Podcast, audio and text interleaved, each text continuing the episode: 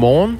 Du er stået op til en øh, mandag i Kongeriget Danmark, hvor to tredjedele af befolkningen nu har fået første stik med en vaccine mod covid-19. Og næsten 45 procent er helt færdigvaccineret. Så øh, uanset hvordan man øh, vender og drejer det, så ser fremtiden sådan relativt lys ud. Og øh, som vi også hørte i Christoffer Christensens nyheder, så bliver vejret i dag sådan nogenlunde. Og uanset om du har ferie eller ej, så kan du øh, roligt blive hængende her på kanalen, hvis dit øh, arbejde tillader det. Jeg har et væld af interessante historier klar til dig frem mod klokken 9, hvor vi sender Radio 4 morgen her til morgen. Jeg kommer blandt andet til at dykke ned i historien om Lolland Kommunes nye byrådssal i Maribo. Den nye øh, byrådssal, ja, den har kostet over 12 millioner kroner, og den er blevet taget i brug i sidste måned. Og der er problemer, øh, for byrådsmedlemmerne kan ikke se hinanden. Der er simpelthen nogle massive træbjælker i midten af den her byrådssal, som øh, man godt har vidst øh, skulle være der, men øh, det generer altså mere, end man havde troet. Øh, byrådsmedlemmerne kan ikke se hinanden under møder, og der er også meget lidt plads. De er simpelthen øh, stuet sammen, når de skal sidde til byrådsmøder i en hesteskoformation rundt i den her byrådssal. Det har fået flere af medlemmerne af byrådet til at kritisere de nye rammer, og en af dem kommer jeg til at tale med om 8 minutter. Vi har også taget hul på en uge, hvor Sundhedsstyrelsen kommer med en ny udmelding, der angår øh, coronavacciner til gravide og ammende kvinder her til lands. Det oplyser Sundhedsstyrelsen til os her på Radio 4. Måske bliver anbefalingerne ændret, så også de øh, gravide og ammende øh, kommer til at kunne blive vaccineret. Det kommer dog ikke til at ændre noget for de kvinder, der allerede har opgivet at arme for at få vaccinen. Jeg kommer til at tale med en af de kvinder, som står i den situation om 20 minutter. Hun stoppede med at amme sin søn for halvanden uge siden for at få det første vaccinestik, og det var ikke en øh, nem beslutning. Så er sommertid jo også badetid. Øh, men når du hopper i bølgen blå for at køle af sammen med dine børn, så skal du ikke give dem badevinger på. I hvert fald ikke, hvis du spørger Maria Jæger. Hun er øh, skolelærer, øh, kandidat i idræt og sundhed, og medstifter af et firma, som arbejder med drukneforebyggelse på international plan. Og så har hun altså lært sine børn at svømme uden svømmevinger. Jeg glæder mig til at tale med hende om, hvad det er, hun har imod badevinger lidt senere. Og så er det altså også en uge, hvor de olympiske lege i Tokyo begynder. Langt de fleste danske atleter er efterhånden ankommet til byen. Men alle udøvere er underlagt en øh, række restriktioner under deres ophold i Tokyo på grund af corona. Og nu er de første atleter også her i weekenden blevet testet positiv for corona. Heldigvis ikke fra den danske delegation. Undskyld. Danmarks Idrætsforbunds øh, chef de mission under OL, Søren Simonsen, fortæller om forholdene for de danske OL-atleter klokken kvart i otte her i Radio 4 morgen. Jeg hedder Jakob Grosen, og husk, du kan byde ind på de historier, jeg har med her i Radio 4 morgen ved at skrive ind på 14 24 og begynde beskeden med R4 og et mellemrum. Det vil jeg simpelthen så gerne have, du gør. Øh, erfaringen er, at øh, programmet bliver langt bedre, hvis vi får inputs fra folk, som har øh, særlig indsigt i nogle emner, eller måske bare en øh, holdning til det, du hører. Måske har du også et spørgsmål til nogle af dem, jeg taler med. Anyway er øh, sms-inboxen åben fra nu. Godmorgen.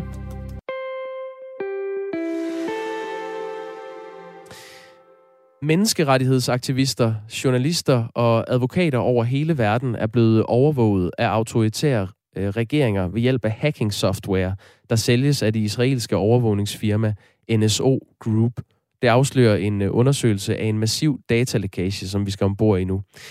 Det drejer sig om flere end 50.000 overvågede telefonnumre, som blandt andet indeholder hundredvis af forretningsledere, religiøse personer, akademikere, NGO-medarbejdere, fagforenings- og regeringsembedsmænd, herunder også øh, ministerråd, præsidenter og premierministre.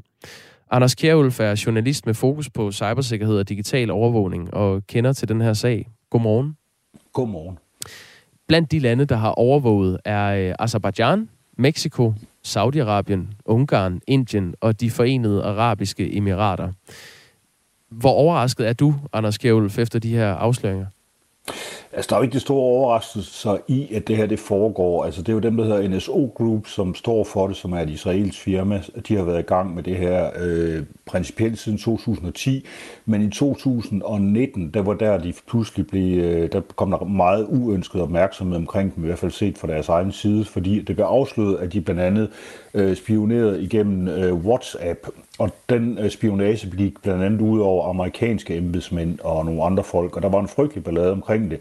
Og så lovede NSO Group, at nu vil de fremover ikke eksportere det her øh, software til øh, lande, som måske kunne lave store ulykker med det, øh, og de lovede, at de vil overholde menneskerettigheder og rigtig meget andet. Det er så viser nu med den her nye undersøgelse, som kommer fra de her Citizen Lab, at det gør de så ikke. Så man kan godt sige, at det er måske en lille smule overraskende, ja. Ja, et klip fra 2019 frem til 2021, øh, hvor The Guardian og 16 andre internationale medieorganisationer har øh, afdækket, altså udbredt og fortsat misbrug af det her israelske overvågningsfirma NSO's hacking spyware, som hedder Pegasus, øh, som virksomheden i øvrigt insisterer på kun er beregnet til brug mod kriminelle og terrorister. Det fungerer sådan, at Pegasus inficerer iPhones og Android-enheder for at gøre det muligt for operatører af værktøjet at trække Øh, Øh, beskeder, øh, fotos, e-mails ud af telefonerne. Man kan også optage opkald og hemmeligt aktivere mikrofonerne i telefonerne. Øhm, hvordan har de her lande, som jeg oplistede før, altså Azerbaijan, Mexico, Saudi-Arabien, Ungarn, Indien og de forenede arabiske emirater, hvordan har de kunne misbruge det her øh, spyware? Jamen altså misbruget ligger jo i selve det, som det gør, det her spyware. Altså det, spyware er baseret på det, der hedder zero days, så det vil sige, det er et hul i et program, som man ikke rigtig kender i forvejen. Og det vil sige, at hvis du skal ind i en eller anden persons telefon, så behøver du bare vedkommendes telefonnummer. Det telefonnummer det er det, man kalder en selector, altså et, en adgang til, som giver folks øh, hvad hedder det, identitet væk. Øh, og for at komme ind i den her telefon, der skal du bruge, øh, der kan du for eksempel komme ind via iMessages, eller du kan komme ind via din, øh, ved en falsk sms, eller en e-mail, eller øh, via det her WhatsApp, halløj. Så misbruget i det, det ligger i, at man øh, påstår over for, for, øh, hvad hedder det, for verden, at man laver noget meget fint software, som skal hjælpe med at stanse terrorister og alvorlige kriminelle. Men det, som det bliver brugt til, det er øh, til politisk overvågning af bananjournalister og systemkritikere og den slags ting. Og, og, og der er det blevet øh, groft misbrugt i de her sammenhænge, hvis vi kan regne med den her rapport fra Amnesty og Citizen Lab, og det ser det ud, som om vi godt kan. Hvilke konsekvenser kommer det til at få for øh, det her israelske overvågningsfirma NSO, der står bag øh, spywaren? Altså mit bedste bud er ingen, fordi at de har et meget attraktivt produkt, om man så må sige. Altså det de leverer, det er øh, direkte, som du selv lige øh, listede op før, direkte adgang til systemkritikere og journalisters øh, telefoner. Øh, og det er noget, som, øh, som stater rundt omkring i verden vil betale penge for. Øh, der, til gengæld tror jeg måske, de nok er nødt til i hvert fald at holde lidt lavere profil øh, og være øh, lidt øh, mere, øh, hvad hedder det, underspillet, end de har været. De har også været ude nu øh, og komme med en stor øh, officiel, øh, hvad hedder det, benægtelse af, at de har gjort noget som helst galt.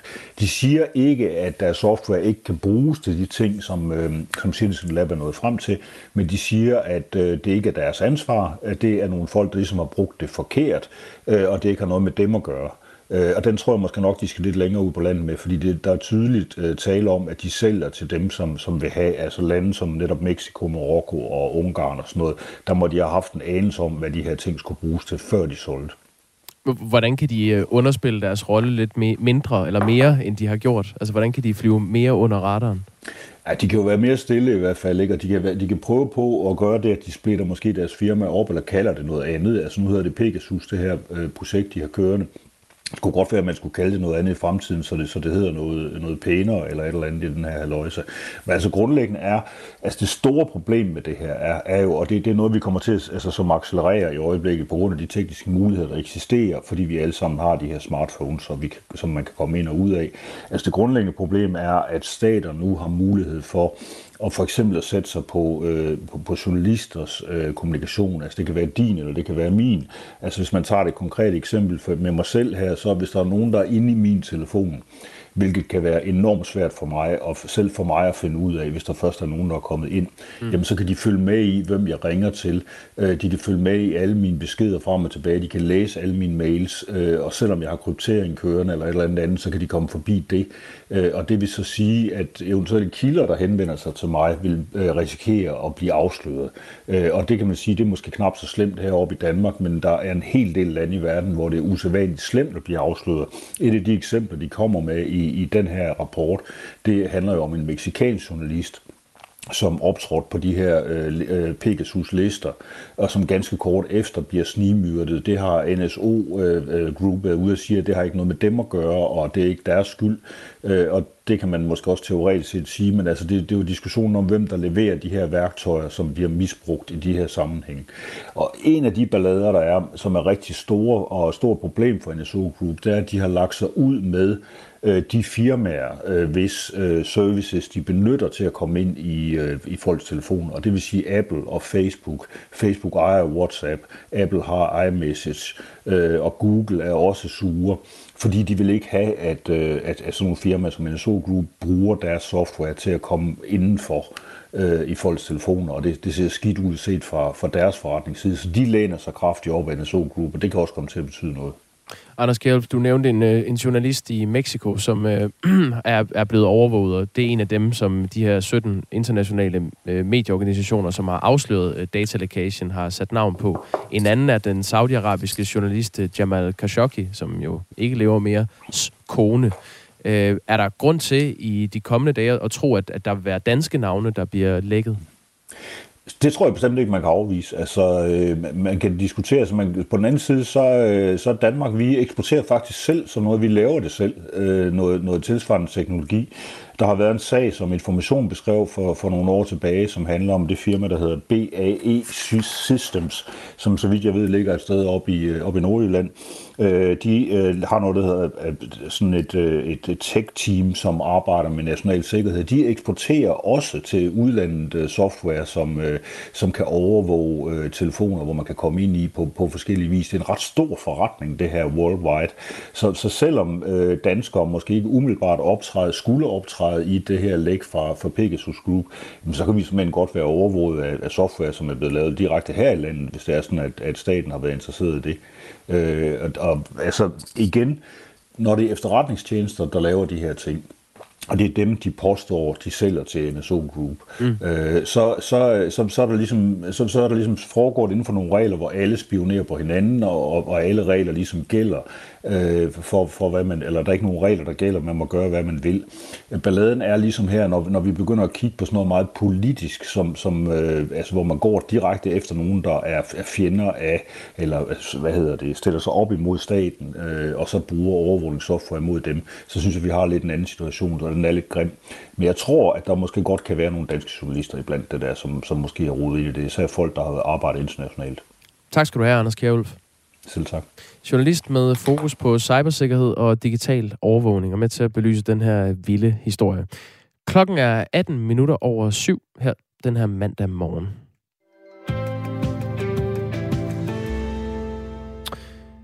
Nu tager jeg til Lolland Kommune, øh, hvor byrådspolitikerne har fået en øh, ny og længe ventet byrådssal, som de kan holde byrådsmøder i. Den nye sal er i et øh, gammelt pakhus i Majbo, som er blevet renoveret for mere end 12 millioner skattekroner. I sidste måned var den her nye sal så klar til at blive taget i brug. Der er bare et problem. Byrådsmedlemmerne kan simpelthen ikke se hinanden ordentligt under møderne, fordi der er store, massive træbjælker i midten af salen.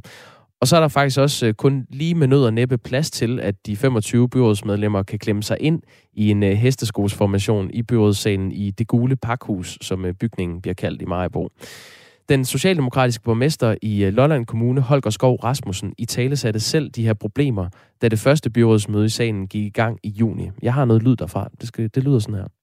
Jeg kan godt se, sådan som vi sidder her, og første gang vi har det første officielle byrådsmøde, så er vi måske en lille smule øh, udfordret. Der er nogle øh, vinkler, der kan være en lille smule øh, blinde, men vi må øh, prøve det andet et par gange og se, hvordan det går, og ellers så har vi et øh, noget større mødelokale nedunder, der måske kan være lidt bedre indrettet til det, at vi kan fortsætte at have de fem årlige byrådsmøder, vi har valgt, at vi skal have i Majbo, at de øh, fortsætter nedunder, øh, eventuelt også her. Det må vi se, hvordan det kommer til at fungere.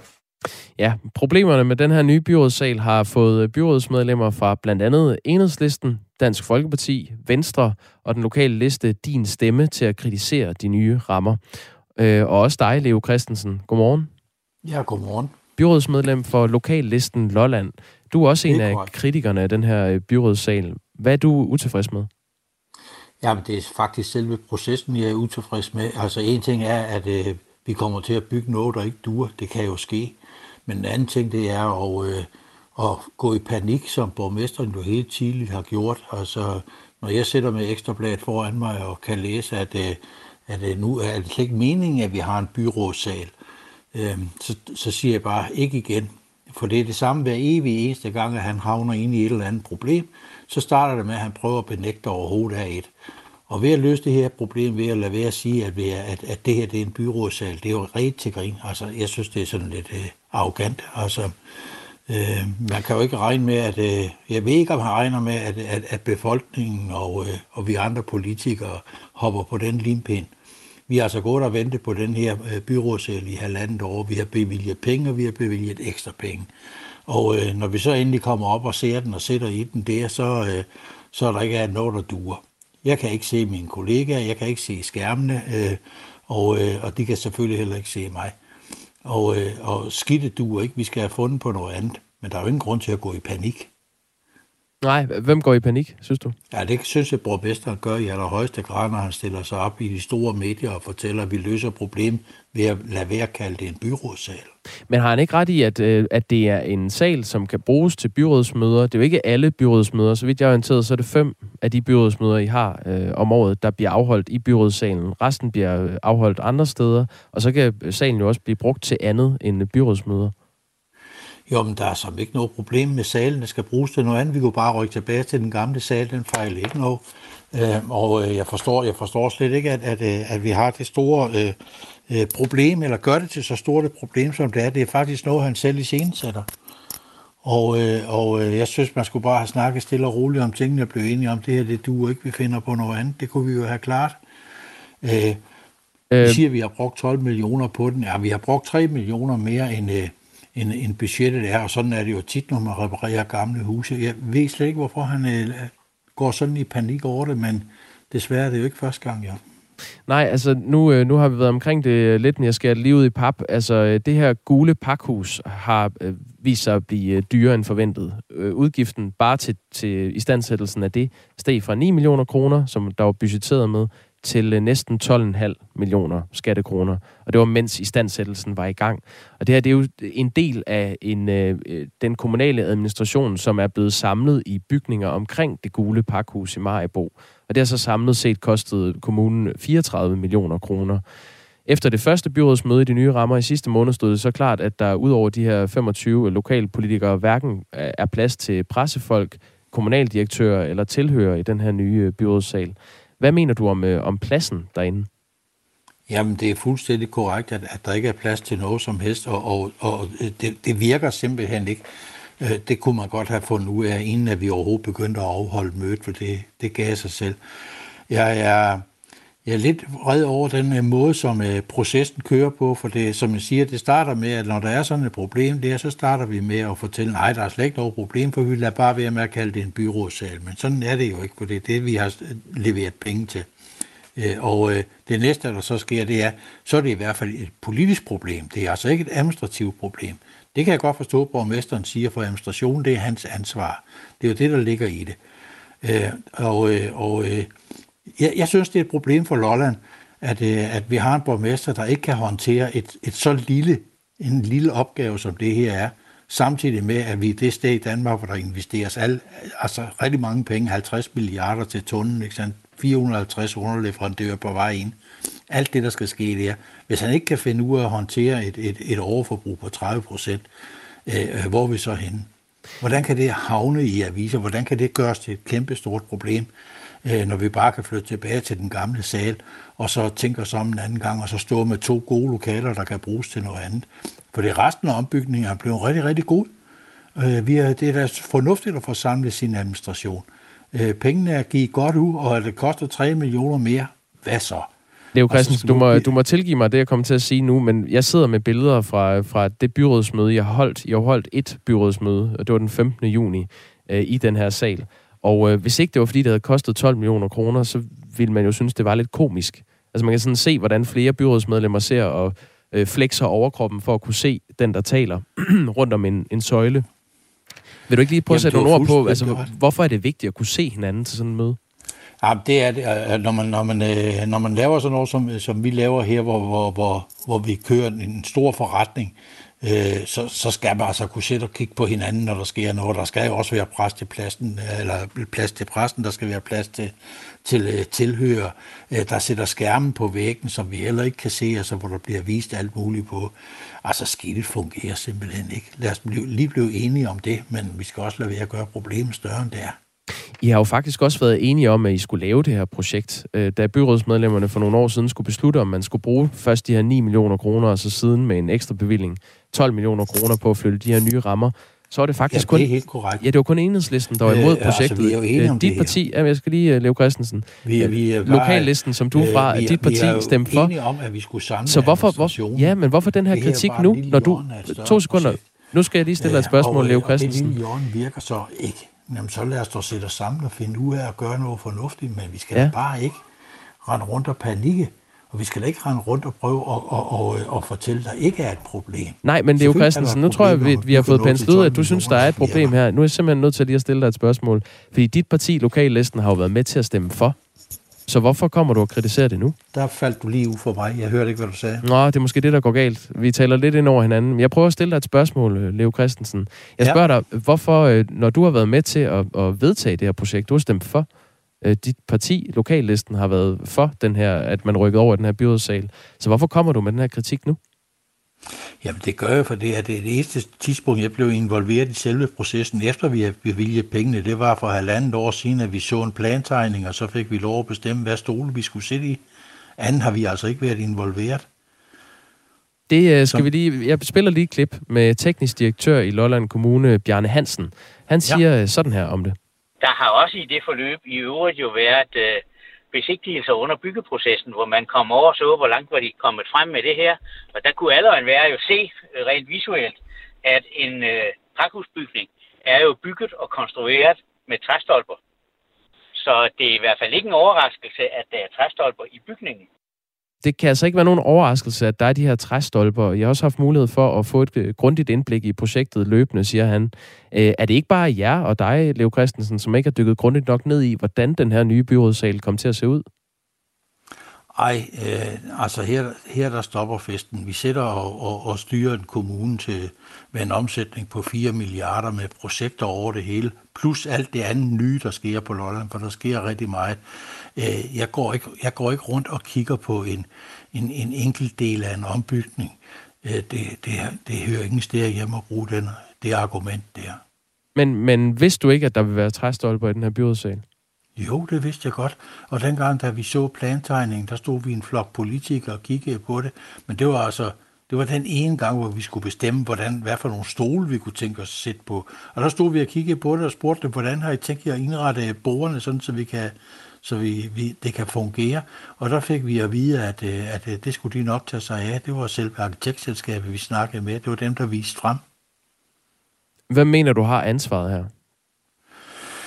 Jamen, jeg mener, at administrationen har for noget, der ikke virker, og, øh, og, øh, og, det, altså, jeg, og jeg synes ikke, at man skal råbe særlig højt over, at der er et overforbrug på 3 millioner, og noget, der ikke lige virker øh, i øh, et sted, hvor vi omsætter 4.000 millioner på et år.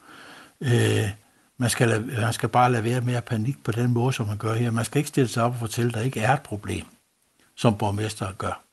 Men det er vel også en dårlig sag, at man har vedtaget og i stand sætte et rum, som man godt vidste havde store øh, bjælker i midten af rummet, og nu viser det sig, at det fungerede ikke, og det har kostet 12 millioner kroner. Det er jo en ærgerlig politisk sag.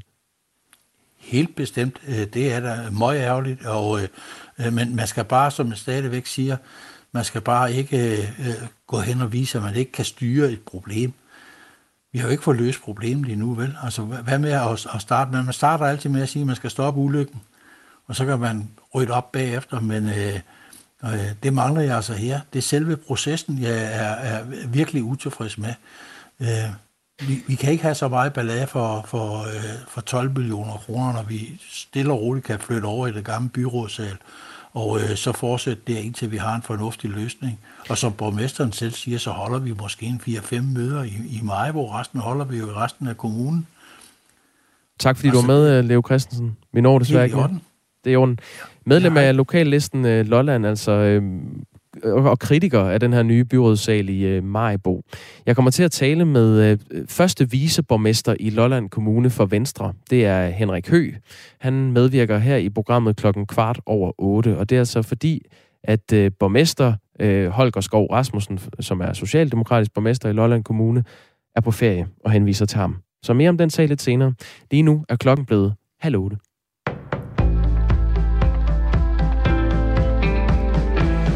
Vi bør tage ved lære af de voldsomme oversvømmelser i Tyskland og Belgien, der har kostet mindst 184 mennesker livet. Det mener danske beredskaber, der er en sammenslutning af de kommunale beredskabsenheder. Selvom der forhåbentlig ikke er en risiko for, at Danmark bliver ramt af lignende oversvømmelser som i Tyskland, så bør Danmark allerede nu være på vagt. Så lyder det fra Bjarne Nigård, som er sekretariatschef i Danske Beredskaber. Han peger samtidig på, at klimaforskere mener, at vejrhændelser som dem i Tyskland kan blive hyppigere i fremtiden.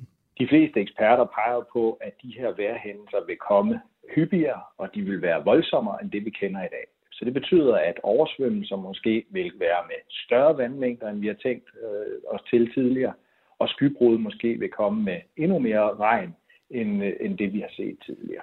Bjarne Nigård mener derfor, at beredskabet i Danmark skal have flere ressourcer, så det er klar til fremtidens udfordringer. Han kan dog ikke sige præcis, hvor mange penge der er behov for, men danske beredskaber vil bruge eventuelle ekstra penge til både udstyr og øvelser. Det var kraftige skybrud, der onsdag ramte det vestlige Tyskland og Belgien, og skybrudene de har senere forårsaget oversvømmelser, ødelagt veje, ejendomme og tvunget folk til at evakuere fra deres hjem. Derudover har det altså kostet 184 menneskeliv. Hundredvis er blevet kvæstet, og mange er stadig savnet efter oversvømmelserne, og Tysklands kansler Angela Merkel sagde i weekenden, at Tyskland skal blive bedre til at håndtere klimaforandringerne. Stort set alle restriktioner i England er blevet ophævet fra i dag. Fra midnat har natklubber nemlig lov til at åbne igen. Krav om mundbind, afstand og hjemmearbejde er derudover også blevet skrottet. Flere forskere og oppositionspolitikere har dog advaret om den fulde genåbning, da de ser det som et farligt spring ud i det ukendte. Samtidig sker, gen, samtidig sker genåbningen på et tidspunkt, hvor Storbritannien har registreret mere end 50.000 daglige smittede, og det er altså kun overgået af lande som Indonesien og Brasilien. Premierminister Boris Johnson, som selv er i isolation efter at den britiske sundhedsminister blev testet positiv for coronavirus, opfordrer befolkningen til at forblive forsigtige. Han forsvarer genåbningen, eller frihedsdagen, som man kalder den, med at to tredjedel af den voksne befolkning i Storbritannien, Storbritannien er fuldt vaccineret. Med genåbningen i England håber Johnson at fremskynde et økonomisk opsving i landet, der har været pålagt restriktioner siden marts sidste år. For nylig underskrev øh, over 1200 videnskabsfolk og læger et brev, hvor de kaldte genåbningen for skødesløs og uetisk. Forskerne mener, at genåbningen sætter både englænders og englændernes og resten af verdens sundhed på spil, da smitten ikke er under kontrol. En gruppe af advokater med forbindelse til Putin-kritikeren Alexei Navalny har søndag stoppet sit arbejde i indtil videre ubestemt tid. Det sker af frygt for at blive retsforfulgt i Rusland, det skriver nyhedsbyrået DPA. Gruppen, som hedder Kommanda 29, mener, at der er for stor risiko ved at fortsætte, og de har altså tidligere fået blokeret sin hjemmeside af myndighederne. Det næste skridt i angrebet kunne være kriminalsager mod medlemmer og støtter, skriver Kommanda 29. Medlemmerne af gruppen planlægger at fortsætte deres arbejde på egen hånd, og ifølge nyhedsbyrået Reuters mener, det russiske, mener den russiske anklagemyndighed, at Kommanda 29 har forbindelse til en tjekkisk NGO, der er klassificeret som uønsket i Rusland. Det afviser Kommando 29, men siger samtidig, at man ikke kan undlade at handle efter anklagemyndighedens udmelding. Navalny blev livsfarligt forgiftet i forbindelse med en indrigsflyvning i august sidste år, og han vendte i januar hjem efter længere tids behandling på et hospital i Tyskland.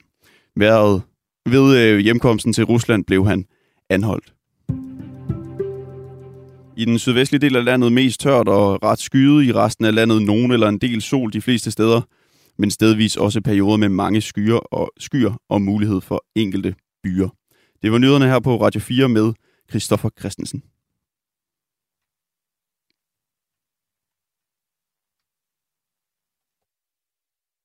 Og jeg tænker, vi går i gang her uden en øh, jingle. Øh, Christoffer Christensen, den, øh, den får du lige fikset til... Nå, der kom den. og lad os lige høre. Sådan. Sådan lyder det, når nyhederne har sendt klokken øh, halv otte på Radio 4. Det er mandag morgen, og i den her uge kommer der en ny udmelding om, hvorvidt ammende og gravide anbefales at tage coronavaccinen eller ej. Det oplyser Sundhedsstyrelsen til os her på øh, Radio 4. Indtil nu har det ikke været anbefalingen fra Sundhedsstyrelsen. Det vil altså sige, at øh, gravide og ammende ikke har kunne få en vaccine mod øh, coronavirus. Men landets øh, fødselslæger og gynekologer i Dansk Selskab for Obstetrik og Gynækologi har opfordret til, at man skulle lave reglerne om, så det netop bliver muligt for de ammende og gravide at få vaccinen. Det gør man i øvrigt i en del andre lande. Og det har nu sat en del ammende og gravide kvinder i et dilemma. En af dem er dig, Maria Markus. Godmorgen. Godmorgen. Mor til to. Den ene en søn ja. på halvandet år. Øh, ja. Og så fik du selv første stik for halvanden uge siden, skal jeg lige sige, og valgte i den forbindelse at stoppe med at amme øh, din søn på halvandet. Øh, hvorfor ja. valgte du det? Jamen altså, det har, det har været en rigtig svær beslutning, synes jeg, men, men øh, det har været sådan en blanding af, at, at jeg har gået og ventet rigtig længe på den der vaccineindkaldelse, og egentlig hele tiden tænkt, at når den kom, så skulle amningen stoppe. Men sådan som udviklingen har været det sidste halvår med den vaccinekalender, så har det jo set ud til, at min aldersgruppe, de 30-34-årige, kunne vente relativt længe på den indkaldelse, så da den endelig kom, så skulle det også være lidt en hurtig beslutning, og og Sundhedsstyrelsen sagde jo, at, øh, at de ikke anbefalede øh, ammene at få den, og, og fødselslægerne sagde det modsatte, så det var ret dilemmafyldt, men, men øh, jeg synes behovet for at beskytte mig selv og mine medmennesker for coronavirus, den var størst, og, og valgte så derfor at stoppe amningen med min søn. Hvem har du spurgt til råds, nu hvor øh, Sundhedsstyrelsen altså ikke anbefaler det, men øh, du alligevel kunne få vaccinen? Hvem har du ligesom taget med på råd i forhold til at tage den beslutning? Altså, jeg, jeg, jeg gjorde det, at jeg søgte sådan lidt øh, på, øh, på nettet. Jeg googlede problematikken og læste nogle artikler fra ugeskriftet for læger. Så talte jeg rigtig meget med min mand om det, øh, fordi jeg jo synes, det var en fælles beslutning. Og så har jeg haft noget drøftelse med venner og familie, og egentlig også forsøgt at gøre mig lidt klogere på nogen, der vidste noget mere om det, blandt andet gennem den øh, Instagram-profil, der hedder Mælkevejen, øh, som er en, en ammevejleder og læge, som udtaler sig om amning. Men, men i sidste ende, så, så synes jeg, det var svært at skulle gå imod øh, vores, øh, vores sundhedsstyrelse, selvom at der var rigtig mange ting, der pegede i retningen af, at man sagtens kunne fortsætte amningen. Har det påvirket dig, at man øh, nogle steder i udlandet øh, ikke bliver anbefalet at, at stoppe med at amme, selvom man bliver vaccineret? Ja, det vil jeg sige, det har, fordi at det har været en, en svær beslutning, og det har været også med en, en vis vemodighed at skulle stoppe amningen, og, og min, min søn, selvom han godt nok er halvandet, og det jo ikke er hans primære øh, næringskilde længere, så var han ikke helt klar til, at vi stoppede amningen. Øhm, så, og jeg har tænkt meget over, at det skulle lige passe, at kort tid efter jeg havde fået mit stik, så skulle der nok komme en ny udmelding, netop fordi lande som Sverige jo vaccinerer gravide ammende, og det er jo et land, vi sammenligner os relativt meget med. Nu kommer der så, ved vi fra Sundhedsstyrelsen, en ny udmelding i den her uge. Vi ved ikke, hvad den udmelding øh, indebærer. Måske er det en ændring i retningslinjerne, så man alligevel anbefaler amne og gravide at få vaccinen. Nu er du jo lige stoppet med at amme din søn for at få vaccinen. Hvordan vil du have det, hvis der kommer en ny udmelding om, at, at det kan man godt gøre i den her uge? Det tror jeg vil være rigtig ærgerlig over. Øh, og jeg er generelt rigtig ærgerlig over, at, at, at jeg synes, det er ærgerligt, at Sundhedsstyrelsen ikke har forholdt sig til den her problematik noget tidligere. Fordi man vil jo kunne sige sig selv, når man begynder at indkalde øh, personer i den fødedygtige alder, så rammer man også øh, ammende og gravide. Og, og det var en problematik, man kunne have overvejet, inden man begyndte at indkalde de øh, vaccinationsgrupper. Men Altså, nu er min beslutning be- truffet, men jeg håber da, at der er nogle andre, der kan nå at, at fortsætte deres samling, inden de, øh, inden de får vaccinen. Håber du på vegne af andre ammende og gravide, at de får mulighed for at få vaccinen? Ja, det håber jeg rigtig meget. Tak fordi du var med, Maria Markus. Ja, selv tak. Altså mor til to, og blandt andet en, en halvandenårig søn, som hun altså har stoppet med at amme, fordi hun gerne ville have coronavaccinen. Sundhedsstyrelsen vil ikke stille op til interview her i Radio 4 morgen, før der er kommet en offentlig udmelding, som det hedder. Og så snart øh, der er det, så gør vi alt for at få dem med her i Radio 4 morgen. Jeg regner med, at det bliver i løbet af den her uge. Det er jo en øh, sag, som vi har siddet lidt på her i programmet. Klokken er øh, 21 minutter i 8. Du lytter til Radio 4 morgen, og jeg minder om, at nummeret herind er 1424. Begynd beskeden med R4 og et mellemrum, så ryger den ind på min skærm. Tak. Nu skal vi til en øh, aktuel historie her i sommervarmen. badevinger og luffer er keywords. De giver, en, øh, de giver børn en falsk sikkerhed i vandet. Øh, det mener du, Maria Jæger. Vi kan lige så godt sige godmorgen. Godmorgen. Godmorgen. Skolelærer, kandidat i idræt og sundhed og mor til to, samt medejer og øh, medstifter af firmaet YPISA. Siger det rigtigt? Ja, tæt på. YPISA. YPISA, det er på engelsk. Your Potential ja. International Swimming Academy, øh, som altså ejer med drukneforebyggelse på international plan. Øh, Maria Jæger, du opfordrer forældre til at aflevere deres øh, børns badevinger på det, der hedder Pol- Polymeren, som er et øh, kultur- og aktivitetssted i Årslev på Fyn. Og til gengæld så kan man så få et 45 minutters online kursus i badesikkerhed og en 15-punkts vejledning, som øh, bliver kaldt selvredningsstien. Øhm, lad os lige starte med, med problemet med badevinger. Hvorfor synes du ikke, at man skal give sine børn badevinger på? Jamen det er, øh, fordi det vi gerne vil lære børn, når de er i vand, det er at få en forståelse for, for egen krop i vand, og hvordan vandet påvirker kroppen, så, så at give dem vandkompetencer.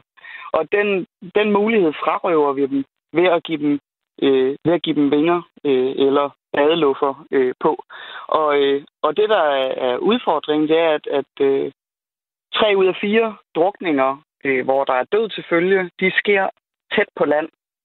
Og, og og det vi egentlig gerne vil have, det er jo, at børnene de lærer at kunne komme fri af vandet og kunne navigere i vandet, så vi, så vi undgår de her drukneulykker.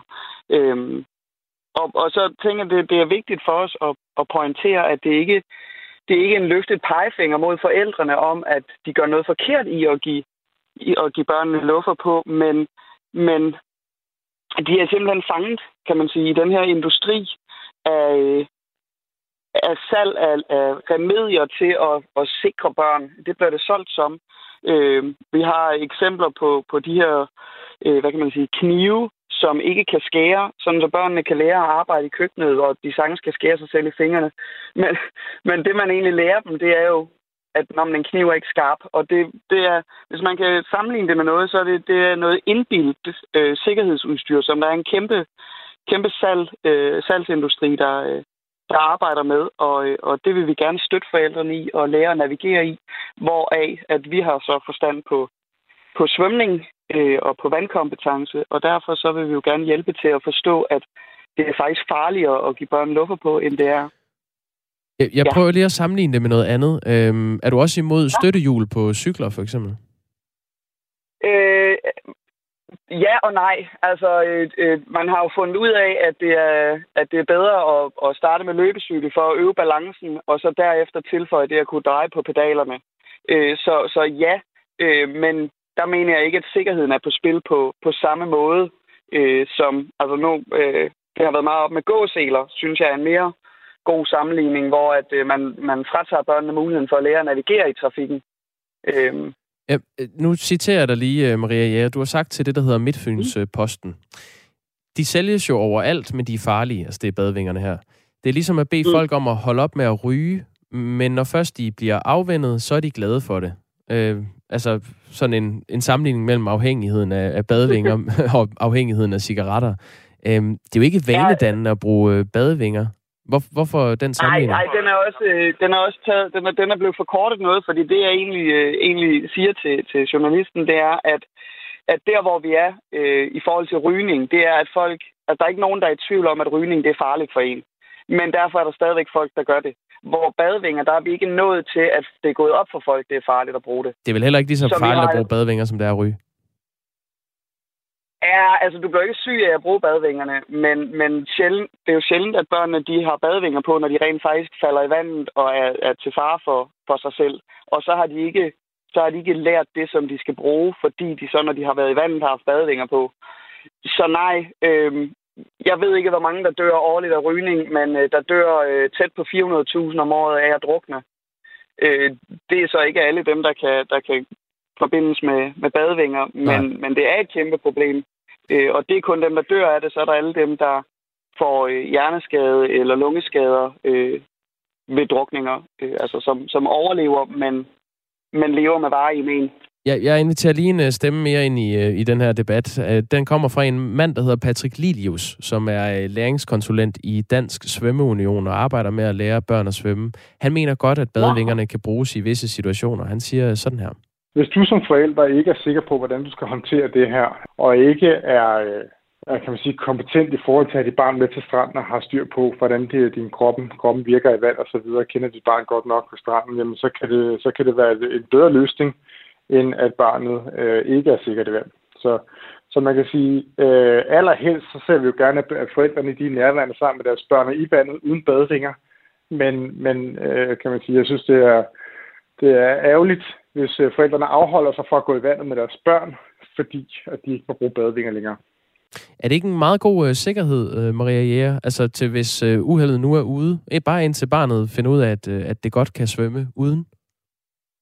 Øhm, nej, det mener jeg ikke.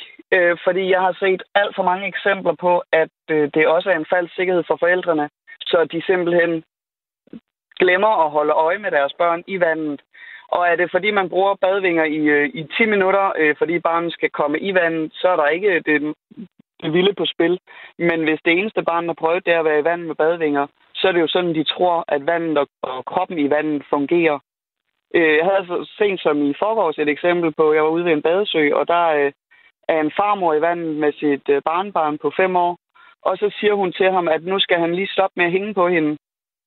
Fordi hun vil lige svømme sig en lille tur, mens han plasker rundt ind ved kanten. Det her det er en, en grusgrav, så er du tre meter ude, så er der altså 4-5 meter dybt. Der mm. er øh, fralandsvind, så, øh, så jeg, jeg ved ikke, om du har set, øh, hvordan, øh, øh, når man har sådan nogle opdriftsmidler eller luftmadrasser, eller sådan, hvordan de nemt blæser ud i vandet, øh, og så er vand og, og plastik, øh, altså, de falder bare nemt af også. Men er så... problemet her ikke, jeg, jeg synes, det virker som om, det du taler om, det er uopmærksomhed, mere end det egentlig handler om badevinger. Altså, man skal jo bare være opmærksom på sit barn. Er badevingerne så ikke i orden?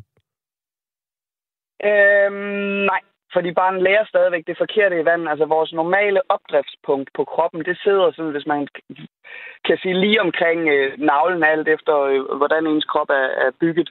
Øhm, og når du putter vinger på, så kommer dit opdriftspunkt til at sidde på armene. Det vil sige, den, den øh, position, du får i vandet, den er helt modsat af, hvad vi gerne vil have, når vi skal lære at svømme. Mm. Øh, så, så de lærer at bruge kroppen forkert i vandet du sammenligner, øh, eller du trækker i hvert fald tallet 150.000 øh, drukne ulykker øh, op, når vi taler om, om badevinger. Hvor, hvor mange drukne ulykker har du set på grund af badevinger? Øh, altså, som jeg selv sagde, nu de 150.000 drukne ulykker om året, det er børn på verdensplan, så der er jo ikke nogen statistikker på, hvor mange af dem, der er på grund af, af badevingerne, fordi Nej. børnene drukner ikke med badevingerne på. De drukner, når de tager dem af, eller når de ikke har dem på. Øhm, så så altså, der var nogen, der var et uh, sæt uh, tvillinger eller Landia blandt andet, hvor det var fordi, de havde taget badevingerne af. Uh, jeg har set nogle videoovervågninger, hvor at uh, livredderen efterfølgende har fortalt, at jamen, den pige, der var på, på videoen, uh, hun havde normalt badevinger på, når hun var i svømmehallen. Det havde hun så ikke den dag, uh, så det var derfor. Uh, jeg har selv været i efter tre personer, uh, som har haft taget badevingerne af Mm. Øh, den ene, som havde haft badvinger på på ferie, og så kommer i og skal, øh, skal svømme igen efterfølgende. Øh, tror, så, så tror der er du... ikke nogen... Øh, Nej. Ja. Øh, tror du, der er ikke nogen samlet øh, statistik over det, tror du skulle sige her til sidst. Øh, Maria Jæger, ja. tror du, du kommer til at vinde den her kamp? Øh, så har jeg lyst til at spørge modsat. Øh, tror du, at øh, rygning nogensinde bliver, øh, at kampen bliver vundet mod det? Det er et stort spørgsmål. Det ved jeg simpelthen ikke. Ja. Det er i hvert fald øh, lidt på vej, kan man sige. Ja, altså jeg tænker, at, øh, at, at øh, nej, men hvis vi kan lave en lille smule røre øh, blandt øh, den her industri, der, øh, der forhandler det, og så støtte forældre til at blive, øh, blive mere øh, vandkompetente sammen med deres børn, så de kan få glæden ved vandet, uden at øh, der, øh, sikkerheden er, er et problem, så, øh, så er jeg egentlig øh, ret godt tilfreds. Der er skabt lidt røre nu, øh, Maria Jæger. Tak fordi du var med. Selv tak. Altså skolelærer, kandidat i idræt og sundhed, mor til to og medejer og medstifter af det her firma Your Potential International Swimming Academy, som arbejder med drukne forebyggelse på international plan. Jeg slutter lige på et par gode badevingeråd fra Lasse Serup Jensby, som er driftsleder hos Trykfonden Kystlivredning. Så får man også lige det med. Badevinger kan jo være gode til leg, men det skal jo stadig være sammen øh, i fællesskab med voksne. Øh, så det er jo ikke bare, fordi man kan slippe børn fri, bare fordi de får, får badevinger på. Jamen, det er selvfølgelig, at badevingerne er, de har den rigtige størrelse, så de sidder godt fast til armene, og så igen, at man aldrig nogensinde slipper børnene af syne, når man er afsted sammen med dem. Så man har lejen i fællesskab. Vi anbefaler bare, at man bader sammen med børnene. På fredag begynder de øh, olympiske lege i Tokyo, Japans hovedstad. Og langt de fleste atleter har efterhånden fundet sig til rette i OL-byen. Men coronasmitten er ikke helt under kontrol i Tokyo, og i går måtte arrangørerne inddæmme de første tilfælde af coronaudbrud i OL-byen. Øh, IOC-direktør Christoph Dubi sagde i går, at der, øh, det ikke er muligt at opnå nul risiko under OL, men at der gøres alt for at holde atleterne adskilt. There is no such thing as zero risk, and that we all agree. At the same time, the mingling and crossing of population is incredibly limited. Incredibly limited. And we can ensure that transmission between the various groups is almost impossible. Søren Simonsen er Danmarks Idrætsforbunds øh, chef de mission under øh, OL. Godmorgen. Godmorgen. Med os fra uh, Tokyo. Uh, hvordan har I i den danske OL-delegation forholdt jer til de her smittetilfælde? Jamen det, det er klart, at øh, det sætter os jo øh, en lille smule i beredskab, eller, eller i hvert fald gør os opmærksom på, at, øh, at det kommer ikke til at foregå, uden at der er nogen, der bliver smittet. Vi synes faktisk, at IOC og værterne har gjort et rigtig, rigtig godt stykke arbejde for at undgå smitte, eller i hvert fald begrænse det til et minimum.